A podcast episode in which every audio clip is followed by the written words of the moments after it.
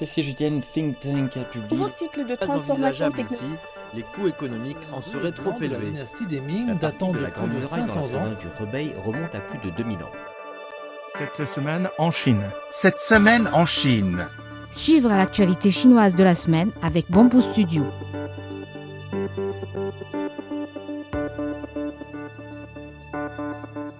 L'armée chinoise a achevé la mission d'évacuation des Chinois au Soudan, a annoncé samedi dernier le porte-parole du ministère de la Défense nationale Tang Kefei.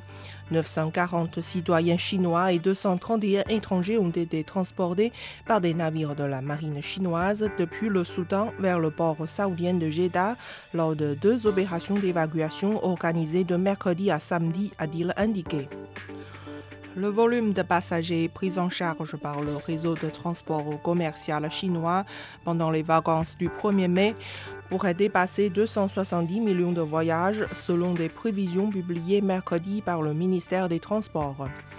Les chemins de fer du pays devraient enregistrer une moyenne quotidienne de 18 millions de voyages de passagers, un chiffre supérieur à celui de la même période en 2019 avant la pandémie de la COVID-19.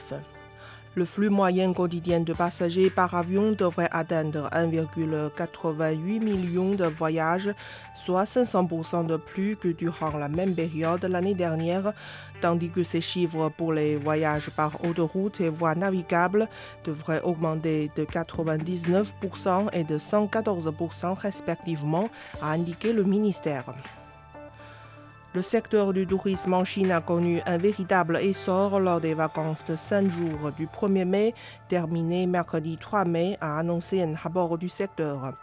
Les ventes de billets des sites touristiques du pays ont grimpé de 900% par rapport à l'année passée à la même époque et ont doublé par rapport à 2019, avant l'épidémie de la COVID-19, selon un rapport publié le même mercredi par l'agence de voyage en ligne Trip.com.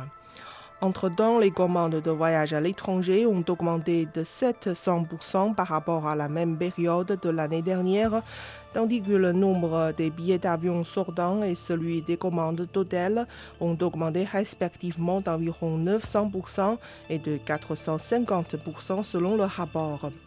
Beijing, Shanghai, Chengdu, Hangzhou et Guangzhou ont été les cinq destinations les plus populaires lors des vacances du 1er mai de cette année.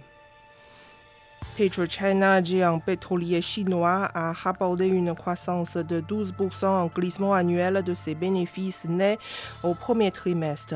Les bénéfices attribuables à la société mère ont atteint 43 milliards de yuan au cours des trois premiers mois, rapporte la société dans un communiqué soumis à la bourse de Shanghai les exportations des produits de nouvelles énergies, dont les véhicules électriques, les batteries lithium-ion et les cellules solaires traitées par les douanes de Shanghai, ont affiché une forte croissance au premier trimestre de 2023 selon les données recueillies auprès de la douane.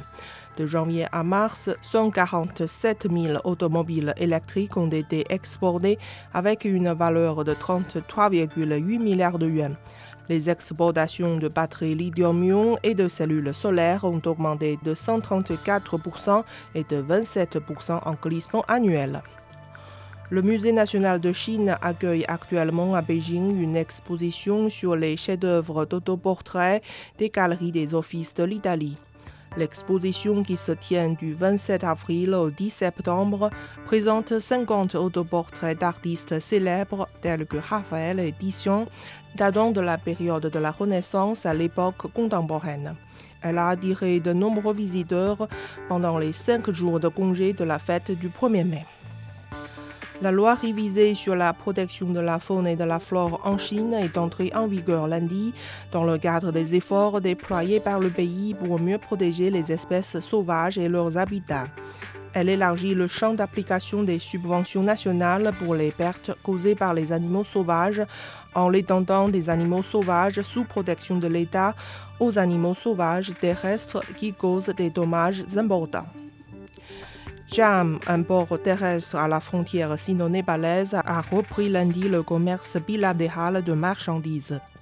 Jam a été contraint d'interrompre ses services après le méga-séisme qui a frappé le Népal en 2015 et qui a détruit les routes, les ponts et les installations du port. En 2019, il a partiellement rouvert ses portes pour permettre les exportations vers le Népal. Au cours du premier trimestre de cette année, plus de 17 000 tonnes de marchandises d'une valeur de 249 millions de yuan ont été exportées par le port. La première exposition de vulgarisation sur le programme spatial habité de la Chine et ses applications a ouvert gratuitement ses portes au public du 29 avril au 15 juin au Musée des sciences et des technologies de Chine à Beijing l'armoire d'expérience scientifique originale et les plants d'Arabidopsis cultivés à partir de graines ramenées de la station spatiale sont exposés au public pour la première fois. Grâce à la technologie immersive au numérique et à d'autres technologies, l'exposition propose des expériences interactives et immersives telles que vaisseau spatial Shenzhou et batterie de la Lune le rover chinois Zhurong sur Mars a fourni des preuves d'observation clés de l'eau liquide aux basses latitudes martiennes, les régions les plus chaudes de la planète rouge, selon une nouvelle étude publiée dans la revue Science Advance de cette semaine.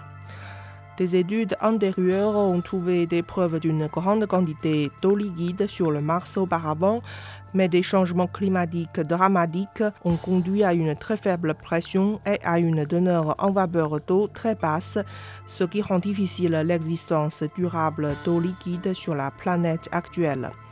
Les scientifiques pensent que l'eau ne peut plus y exister que sous forme solide ou gazeuse. Vous écoutez Bamboo Studio, merci de votre attention.